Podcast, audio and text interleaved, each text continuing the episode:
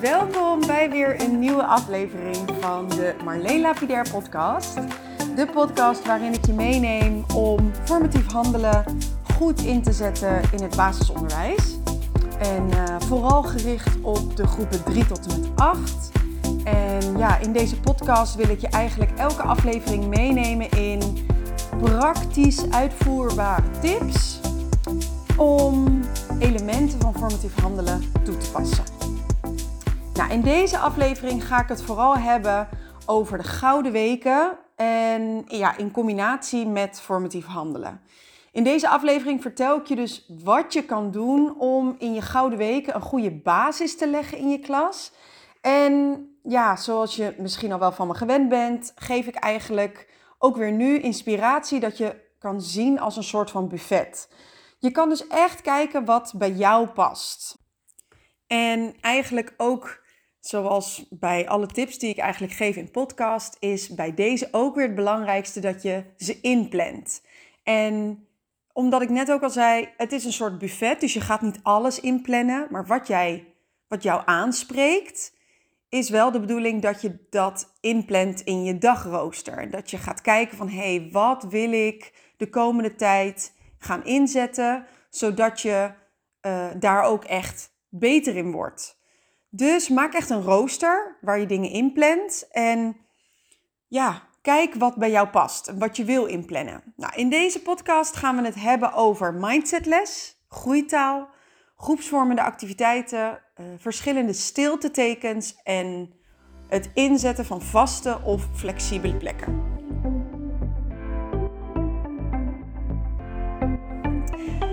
Het allerbelangrijkste in je gouden weken is dat je niet te snel moet beginnen met je methodelessen.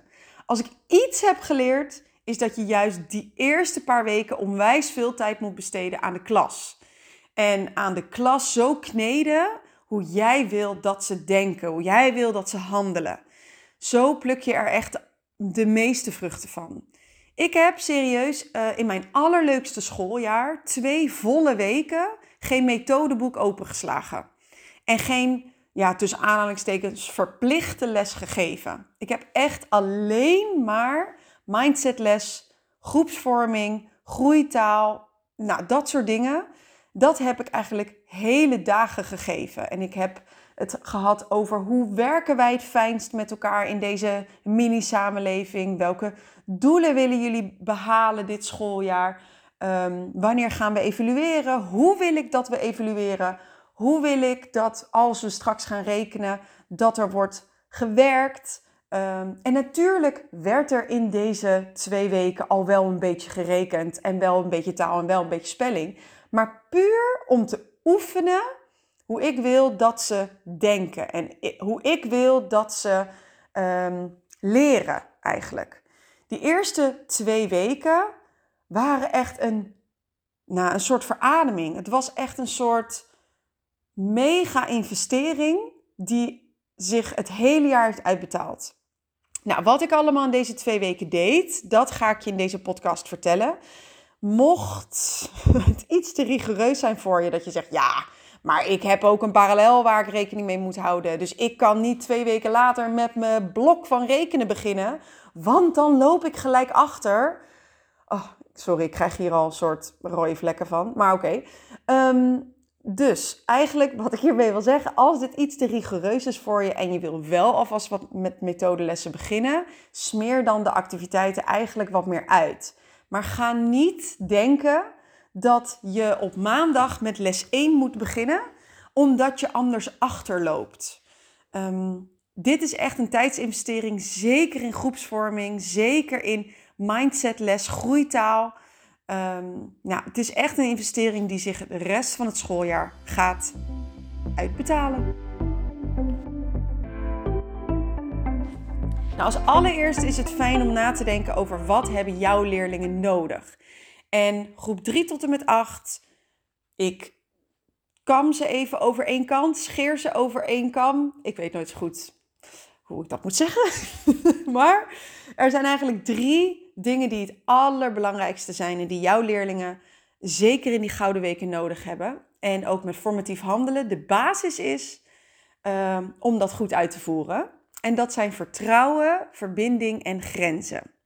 Vertrouwen, verbinding en grenzen. Ze moeten het vertrouwen in jou krijgen, vertrouwen in elkaar krijgen, ehm, vertrouwen krijgen in zichzelf, dat ze fouten moeten maken om überhaupt tot leren te komen. Verbinding. Verbinding is echt heel belangrijk. De verbinding tussen jou en je leerlingen, maar ook de verbinding tussen elkaar. Dus dat er een veilige, ja, veilige sfeer hangt, waarin dus ook weer geleerd kan worden, die fouten kunnen worden gemaakt. Maar dat er ook ruimte is om echt zichzelf te zijn, dat ze worden gezien. En grenzen. Grenzen is echt zeker met kinderen die grenzen graag opzoeken.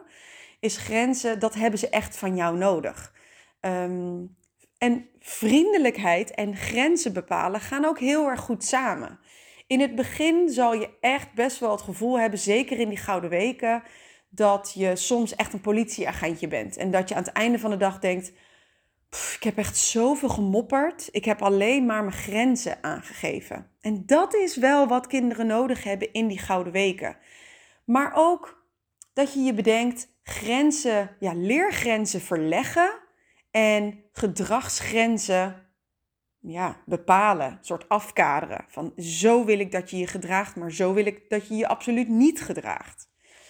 Nou, met deze drie elementen, vertrouwen, verbinding en grenzen, maak je eigenlijk keuzes. Wat vind jij nou belangrijk als leerkracht en wat hebben jouw leerlingen vooral nodig?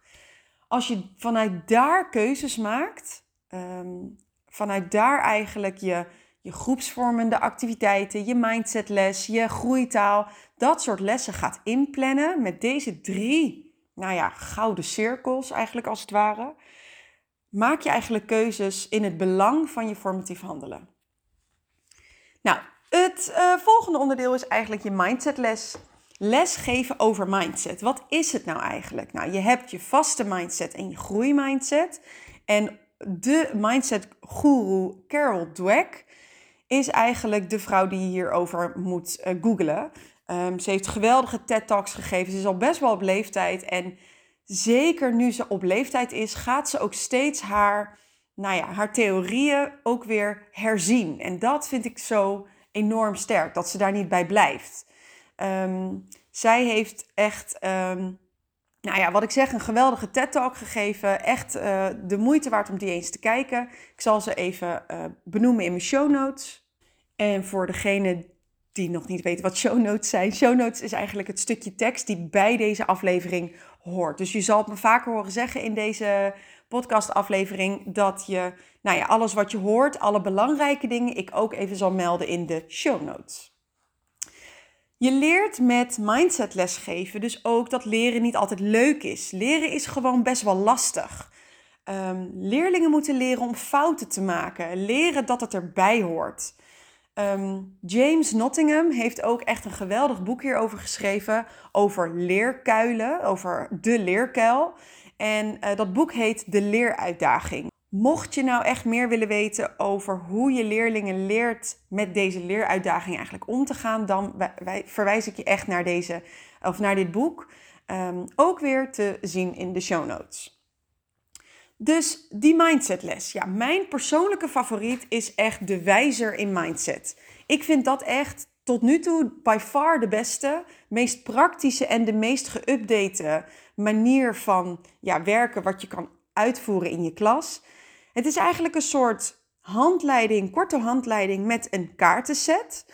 En ik ben die nou een jaar of twee geleden tegengekomen en ik heb die echt sindsdien bijna nou ja, dagelijks gebruikt. En in het begin van mijn schooljaar, dus echt in die gouden weken, pakte ik die kaarten er heel regelmatig bij. Uh, waardoor we hele oefeningen hadden. En waarbij, we hele waarbij je hele lessen kan vormen om die kaarten, zeg maar. Nou, die lessen gingen bijvoorbeeld over dat je leerlingen bewust krijgt dat hun mindset getriggerd wordt. Wat is mindset? Wat is je vaste mindset? Wat is je groeimindset? Maar je leert door deze kaartenset, door deze handleiding eigenlijk, door deze wijzer, dat je leerlingen bewust kan maken dat hun mindset getriggerd is. Vervolgens leer je hen, en leerde ik ook, die trigger te herkennen. Is het een te grote uitdaging? Is het een tegenslag? Moeten ze heel hard werken? Of is het uh, de kritiek van anderen? Of is het misschien wel de succes van anderen waardoor zij getriggerd worden? Nou, als je die trigger herkent, ga je vervolgens de vraag stellen: moet je hier iets mee en wil je hier iets mee? Dit is eigenlijk al gelijk de geüpdate versie van Carol Dweck, haar, uh, haar theorie, is dat zij dit heeft toegevoegd. Want als een leerling niet iets hiermee wil, als een leerling niet iets wil aanpakken met deze mindset, dan kan jij als leerkracht op je kop staan, maar dan gebeurt er vervolgens niks. Je moet dus echt de vraag stellen: moet je hier iets mee of wil je hier iets mee aan de leerling? Nou, dat leer je dus echt door deze wijzer. En vervolgens ga je leerlingen aanleren die triggers proberen te laten omdenken. Of, zij, of hen een keuze geven om hun gedrag zeg maar, te veranderen. Door hen groeitaal aan te leren, door, nou ja, door echt een soort actiekaart, door actie te ondernemen om hun gedrag aan te passen. Nou, in deze wijzer heet dit dus een actiekaart. En zonder onwijs in detail te treden uh, wat voor actiekaarten hier allemaal in zijn, wijs ik je eigenlijk weer naar die show notes om als je hier meer over wil weten, dat je, ze, dat je hem dan gewoon aanschaft. Het is echt niet duur. Misschien heeft school hem al liggen. het is een, ehm, ja, hij heet Wijzer in Mindset. Hij is van uitgeverij Pika. Um, nou ja, ook weer te vinden in de show notes.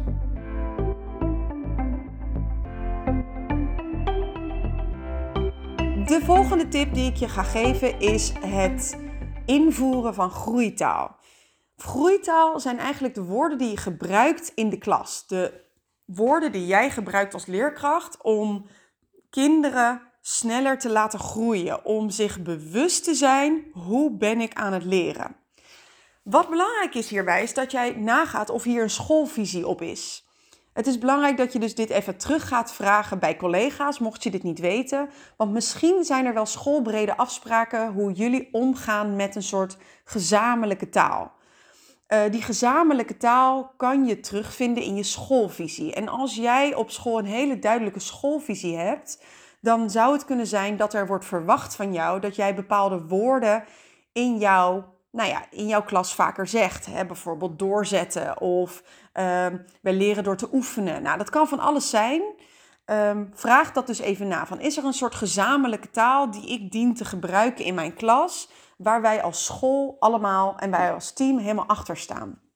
Platform Mindset is een super fijne website. Ze hebben ook een eigen podcast. Het is echt een geweldig platform om eens te kijken. Zij hebben betaalde, maar ook gratis hulpmiddelen met posters die je kan downloaden, ehm, maar ook webinars die je kan volgen. Platform Mindset is echt een geweldige. Um, nou, zijn geweldige meiden die dit hebben opgezet, waarbij groeitaal helemaal centraal staat. Die groeimindset Groeitaal, welke woorden kan je dus gebruiken zodat je het leren kan bevorderen? Nou, mijn groeitaalzinnen die ik vaak in mijn klas gebruikte, waren bijvoorbeeld: uh, Ik vind het fijn om te zien dat je je zo goed inzet. Ik vond inzet echt wel heel erg belangrijk, zodat ik in ieder geval zag dat ze hun best deden. Wat ook een groeitaalzin bij mij in de klas was: Ben je aan het leren of doe je al iets wat je al kan? Een andere was: Wat ga je morgen anders aanpakken? Uh, en dan vooral niet per se dat het allemaal beter moet, maar wat ga je anders aanpakken? Dus vooral dat aanpakken, die inzet weer, vond ik heel erg belangrijk. En dat, waren, ja, dat was een groot onderdeel van mijn uh, groeitaalzinnen. Um, een andere was, welke manier kan je bedenken om dit op te lossen? Of wat fijn dat je leert van je fouten en goed geoefend. Dus vooral het woord oefenen, leren van je fouten. Hoe ga je dit oplossen? Hoe ga je dit anders aanpakken? Ben je aan het leren of doe je al iets wat je al kan? Nou, dat zijn allemaal voorbeelden van mijn groeitaalzinnen. En die pasten heel erg bij mij, dus ik had die ook um, opgeschreven en die hingen ook rond het lokaal. En uh, op een gegeven moment had ik ook een A4'tje hangen onder mijn bord met I love fouten. Dat is het bewijs dat je aan het proberen bent of dat is het bewijs dat je probeert. Als je dat trouwens googelt, I love fouten, dan krijg je hem gewoon uh, krijg je hem gewoon als afbeelding op Google. En dus die had ik onder mijn, onder mijn bord hangen. En dan hoefde ik er eigenlijk maar naar te wijzen. En dan wisten de kinderen weer, oh ja, ik moet eerst fouten maken voordat ik uh, misschien wel aan het leren ben. Het volgende onderdeel zijn de stiltetekens. En de stiltetekens, daar had ik er altijd twee van. Nou, waarom had ik twee stiltetekens? Nou, in de Gouden Weken vond ik het heel erg belangrijk om de leerlingen aan te leren dat de tijd die wij met elkaar hebben, dat die schaars is. Dat ik die tijd zo effectief mogelijk wil gebruiken. Wij zagen elkaar effectief zo'n 5, 6 uur op een dag. En die tijd was super belangrijk. Dus aan het begin van het schooljaar, in die gouden weken, had ik een soort van chakka-moment. Had ik echt een moment dat ik tegen die kinderen zei, en dat deed ik echt elk jaar weer. En elk jaar had het weer een mega effect. Dan zei ik, dan introduceerde ik die stiltetekens door een introductiepraatje met jongens. De directeur van de school is naar mij toegekomen en die heeft gezegd: Zo, deze leerlingen en jij, jullie zijn een supermatch. Ik ga jullie bij elkaar zetten om een reden. Jullie zijn perfect voor elkaar gemaakt. Dus naarmate ik dit verhaal vertelde aan de klas, hingen ze eigenlijk al aan mijn lippen. En vervolgens vertelde ik uh, dat ik daarover ging nadenken van ja, deze kinderen en ik, wij zijn een supermatch. Ja, wij zijn bij elkaar gezet om een reden. Wij zijn bij elkaar gezet omdat wij het beste in elkaar naar boven kunnen halen. Jullie kunnen mij iets leren en ik kan jullie echt verder brengen dan waar je nu staat. Wij gaan grote leerresultaten boeken. Wij, zijn, wij gaan grote dingen bereiken met elkaar. En, voel je hem al een beetje? Ik voel echt al een soort chakka-moment van. Uh, dat je echt al voelt van ja, ja. En hieruit, ja, hierop voortbordurend um, ging ik het dus hebben over die stiltetekens. Want hiermee wilde ik een soort standaard neerzetten van hey, zo gaan wij effectief om met onze leertijd. Meer het motto om, als in we hebben geen tijd te verliezen. Nou, daarom is het belangrijk dat je dus twee stiltetekens hebt. Het eerste stilteteken is wanneer je direct wil dat kinderen moeten kijken en luisteren. Het is dus belangrijk dat jij een soort korte boodschap of taak geeft die je snel uitspreekt. Want kinderen kunnen namelijk echt in een soort freeze stand staan op één been, terwijl ze luisteren naar dat wat jij te zeggen hebt. Nou, zo'n stilteteken is heel fijn te uh, doen met drie keer klappen in je handen. Het is lekker hard.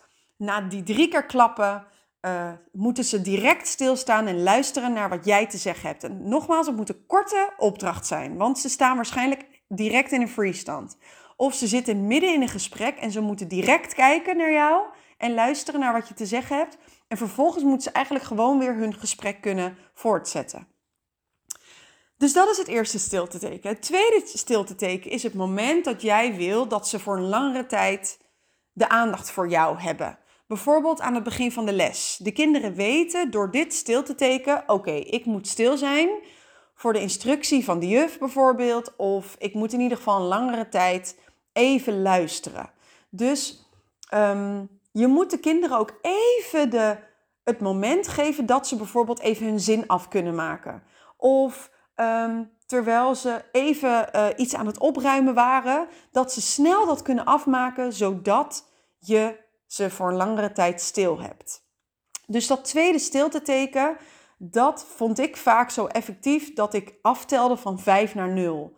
Um, dit is wel echt een, nou ja, een teken die je gebruikt of een manier die je gebruikt die, die echt heel erg stemafhankelijk is. Ik heb best wel een hele harde stem van mezelf, dus ik kon echt wel daar overheen uh, tellen, zeg maar over het volume heen. Wil jij nou niet zo heel hard je stem gebruiken, dan zijn er ook manieren om bijvoorbeeld een timer um, af te... Dus een, een, een zandloper die van 10 seconden naar 0. Dat is wel even een handeling die je moet hebben op je, op je digibord. Maar dat is wel een stilteteken waarvan de kinderen weten... Oh ja, als die zandloper leegloopt, dan uh, moet ik voor een langere tijd stil zijn. Nou, en met deze stiltetekens komt het allerbelangrijkste. Train de kinderen hierin. Want um, wanneer jij de kinderen hierin traint, in die gouden weken, uh, werpt het pas zijn vruchten af? Ik weet het nooit zo goed. Wie werpt het zijn vruchten af? Nou ja, goed. Maakt ook niet uit. Ehm, heb je er profijt van? dat is misschien beter. Ehm, ik noemde dit altijd de challenge. Uh, de challenge om de kinderen te trainen om snel stil te zijn op het moment dat ik wil dat het stil is. Nou, ik pakte daarbij mijn stopwatch, een whiteboardstift en ik hield bij hoe lang de kinderen erover deden om naar mijn wens stil te zijn en klaar te zitten. Ik was daarbij super helder en duidelijk in wat ik van die kinderen verwachtte. Hoe wil ik dat ze reageren? Moeten ze dingen klaar hebben liggen? Moeten ze dingen pakken? Moeten ze uh, hun rekenboek, hun wisbordje, hun stift, hun wissertje? Wat moeten ze allemaal hebben? Het allerbelangrijkste is dat je daarbij helder bent, dat je duidelijk bent. Um, mensen die wel eens in mijn klas waren, die dit zagen, hadden soms een beetje het gevoel dat het een soort regime was. Zo van, wow, jij hebt de kinderen goed gedrild. Dus dat effect kan het misschien hebben voor mensen die hier niet echt uh, aan gewend zijn. Maar het effect is echt dat jouw leertijd veel effectiever is en dat je minder les verloren tijd hebt, als het ware. Dus echt, die stiltetekens zijn mega effectief als je ze intraint. En dat je ze, nou, dat kan je een challenge noemen. Dat je een stopwatch pakt en zegt: Oké, hoe gaan we dit weer verlagen? Dat je ze tips geeft om sneller klaar te zitten. Zodat jij straks alleen maar van 5 naar 0 hoeft af te tellen. En ze zitten ook daadwerkelijk klaar. Of dat jij drie keer in je handen klapt en echt een freeze hebt van: Ik wil nu een korte instructie geven of een korte uitleg geven van: Oké, pak dit, pak dat, pak zus. En je zit over drie minuten klaar. Go! En dat je daarna, na die drie minuten, van 5 naar 0 aftelt of ehm, bijvoorbeeld die timer op het bord laat staan. Mocht je merken dat de kinderen best wel weer verslonzen hierin en dat je toch weer heel erg lang moet wachten, zet die challenge dan gewoon weer in. Want hij blijft effectief als je kinderen hier gewoon weer in blijft trainen. Ook is het belangrijk dat je gaat navragen, mocht je dit nog niet weten, of er misschien een stilteteken wordt gebruikt op school. Ehm, ik pleit echt ervoor dat die hand niet meer zo omhoog gaat. Maar goed, dat moet je helemaal zelf weten en dat, moet, dat is ook een schoolafspraak. Um, vraag het ook weer even aan een collega, want misschien is hier wel een schoolregel voor hoe jullie schoolbreed willen dat de kinderen luisteren en kijken naar jou. En de laatste tip over dat stilteteken is: ben je een duo, heb je een duobaan, werk je dus part-time, zorg dan dat je duo hetzelfde doet zodat het niet is van, oh, bij uh, juf uh, Marloes moeten we het zo doen, maar bij juf Esmee moeten we het weer anders doen. Zorg dat jullie dus hetzelfde doen en dat jullie het ook hetzelfde, dezelfde aanpak hebben.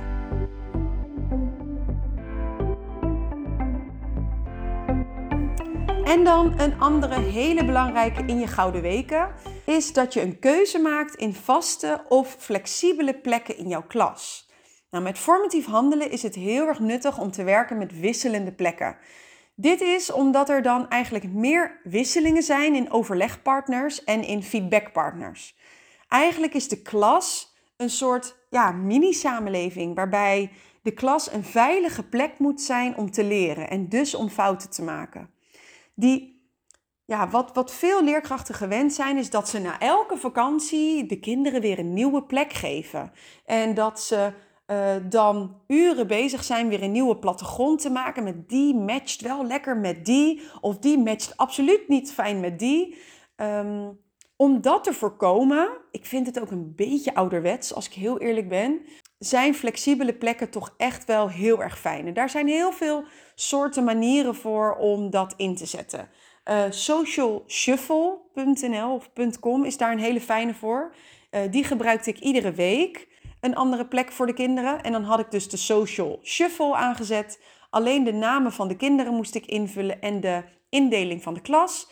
En dan uh, nou, hoefde hij alleen maar op social shuffle te klikken. En dan maakte de computer weer een nieuwe plattegrond, zeg maar. Nou, de kinderen pakten hun laadjes, die gingen op een andere plek zitten. En op die manier wisten ze, hey, het is maandagochtend, ik zit tot en met vrijdagmiddag in dit groepje. En dat heb ik maar te accepteren, want volgende week zit ik weer in een ander groepje.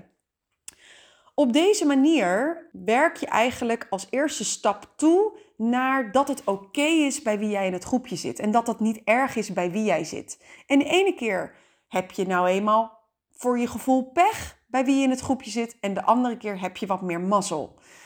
Je gaat dus ook niet de discussie aan met wie de kinderen in zo'n groepje zitten. En doordat, je, doordat dit het nieuwe normaal is, dat je dus elke week nieuwe, nieuwe groepjes hebt, ehm, vermijd je dit soort gesprekken ook met elkaar. Van ik ga niet met jullie in gesprek naast wie jij zit. Je hebt het maar gewoon te accepteren, want that's life. Op een gegeven moment ging ik er zelfs naartoe, en misschien is dat een beetje te rigoureus voor je, maar op een gegeven moment ging ik er wel naartoe dat ik elke dag nieuwe plekken had. Ik had dus mijn laadjes, de laadjes van de kinderen, had ik dus op een vaste plek in een kast liggen. En overal in de klas mocht gezeten worden waar een stoel stond. Dus de kinderen hadden krukken, hoge krukken, wiebelkrukken, maar ook gewoon uh, stoelen waar ze ja, iets comfortabeler op konden zitten. Um, en de kinderen mochten gewoon bij binnenkomst zelf weten waar zij dachten dat ze het beste konden leren. Natuurlijk gaf ik kinderen dan af en toe een andere plek van, hmm, ik vind dit niet zo'n handige plek voor jou, dus ik zet jou even ergens anders. Um, maar op een gegeven moment had mijn klas zo'n formatieve mindset van oké, ik ga nu ergens zitten. Um, en dat is een vrije keuze waar ik ga zitten, omdat ik misschien de eerste ben, een van de eerste ben in de klas. En ik kijk wel wie er bij mij komt zitten. Of ik ga heel bewust naast iemand zitten waar ik een fijn gevoel bij heb, waar ik uh, vriendjes mee ben. Of waar ik juist um, met rekenen me goed kan concentreren. Dus die vrije keuze was er ook naarmate ik dat had ingeoefend met ze. Dus ik pleit echt voor flexibele plekken. Uh, probeer het uit, zeker als je formatief handelen hoog in je vaandel hebt uh, aan het begin van het schooljaar. En tenslotte hebben we natuurlijk de groepsvormende activiteiten. Nou, zoals ik aan het begin van deze podcastaflevering al zei, ik heb in die eerste twee weken geen methodeboek opengeslagen. Nou, dit betaalde zich dus echt uit in de rest van het schooljaar. Mocht dit dus iets te rigoureus zijn voor je, kan je ook drie of meer groepsvormende activiteiten doen per dag. Nou, wat zijn groepsvormende activiteiten nou precies? Nou, de kinderen gaan eigenlijk in de loop van het schooljaar um, door verschillende fases heen. Zonder hier al te diep op in te gaan, zal ik ze even noemen. Dan zal je ze waarschijnlijk nog herkennen van de PABO. De vorming, storming, norming en performingsfase. Dat zijn de vier fases waar kinderen in de loop van het schooljaar doorheen gaan. Je hebt nog een laatste, de adjourning fase. En de adjourning fase is eigenlijk alleen maar richting groep 8, waarin ze echt vaarwel zeggen. En het is in het klein voor een zomervakantie. Maar deze vier fasen, de vorming, storming, norming en performingsfase, um, is eigenlijk dat je uh, gedrag van de kinderen herkent dat ze in een bepaalde fase zitten en dat jij activiteiten kan inzetten om ze zo snel mogelijk in de meest fijne fase te krijgen. En dat is de performingsfase. Maar weet dat kinderen altijd eerst door die vorming, storming en normingsfase heen moeten voordat ze in die performingsfase kunnen komen.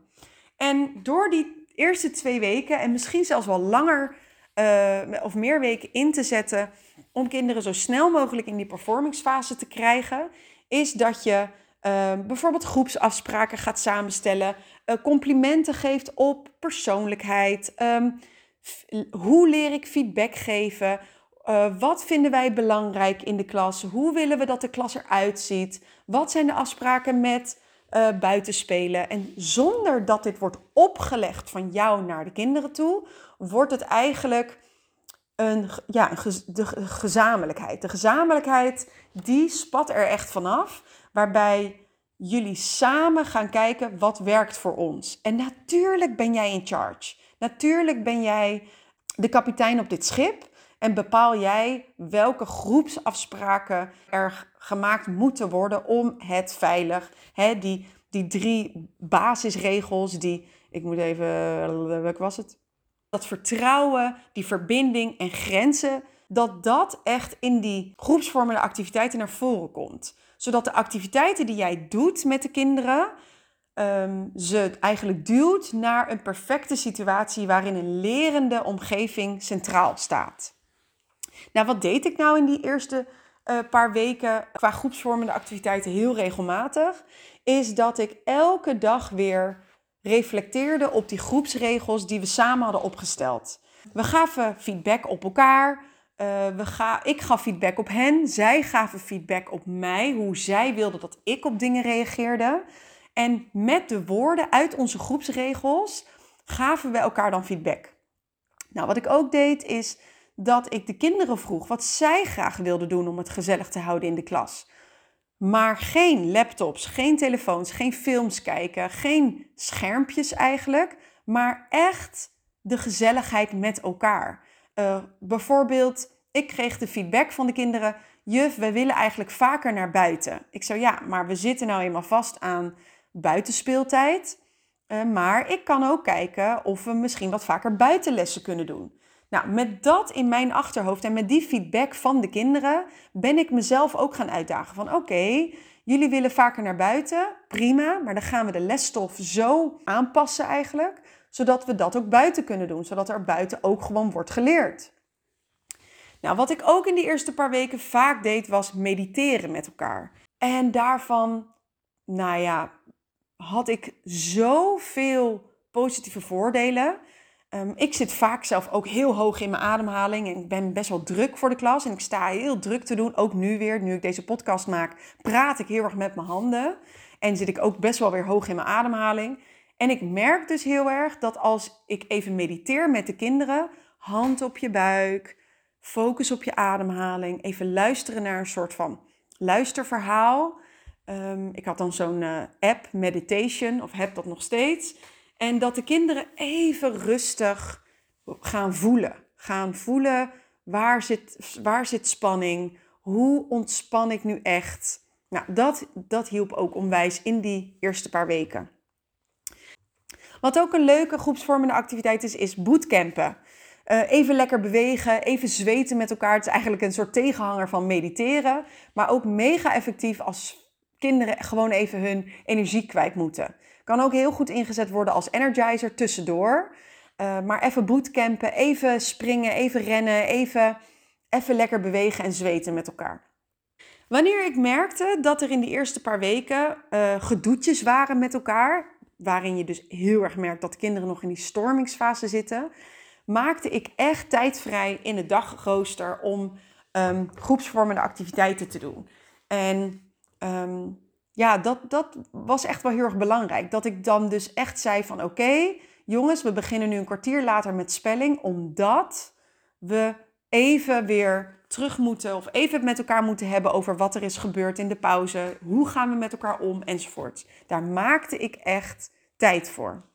Dit zijn echt wel een beetje de voorbeelden van groepsvormende activiteiten die ik in die eerste paar weken veel deed om uiteindelijk een fijne samen, ja, mini-samenleving te maken. Goed, tot zover alle tips om ehm, die gouden weken mega effectief in te zetten om een formatieve leercultuur te creëren in die gouden weken. Nou, even een samenvatting. We hebben het gehad over dat je de dingen die je wilt doen, dat je die moet inplannen. Uh, dat je niet al te snel moet beginnen met je methodelessen dat alles waar je voor kiest uh, uit vertrouwen, verbinding en grenzen gekozen moet worden. We hebben het gehad over mindsetles, groeitaal, twee stiltetekens, vaste en flexibele plekken en over groepsvormende activiteiten. Nou, ik hoop natuurlijk dat je heel veel hebt gehad aan deze tips. Um, ik kan me ook zo voorstellen dat ik je heb, over, heb overladen uh, en dat, dat het echt weer een buffet is waar je uit kan kiezen. Um, en luister deze podcast ook gerust nog even in de loop van het schooljaar. Want niet alleen de gouden weken zijn hier top voor, maar ook de zilveren en bronzen weken. Hè, na elke vakantie uh, zijn dit echt hele fijne tips om weer toe te passen. Nou, ben je enthousiast geworden over deze podcast? Laat me dit vooral weten. Deel deze podcast in jouw stories of in je uh, post op je Instagram of op je LinkedIn. En tag mij hier dan eventjes in. En dan uh, hoop ik je weer te zien bij de volgende aflevering. Doei!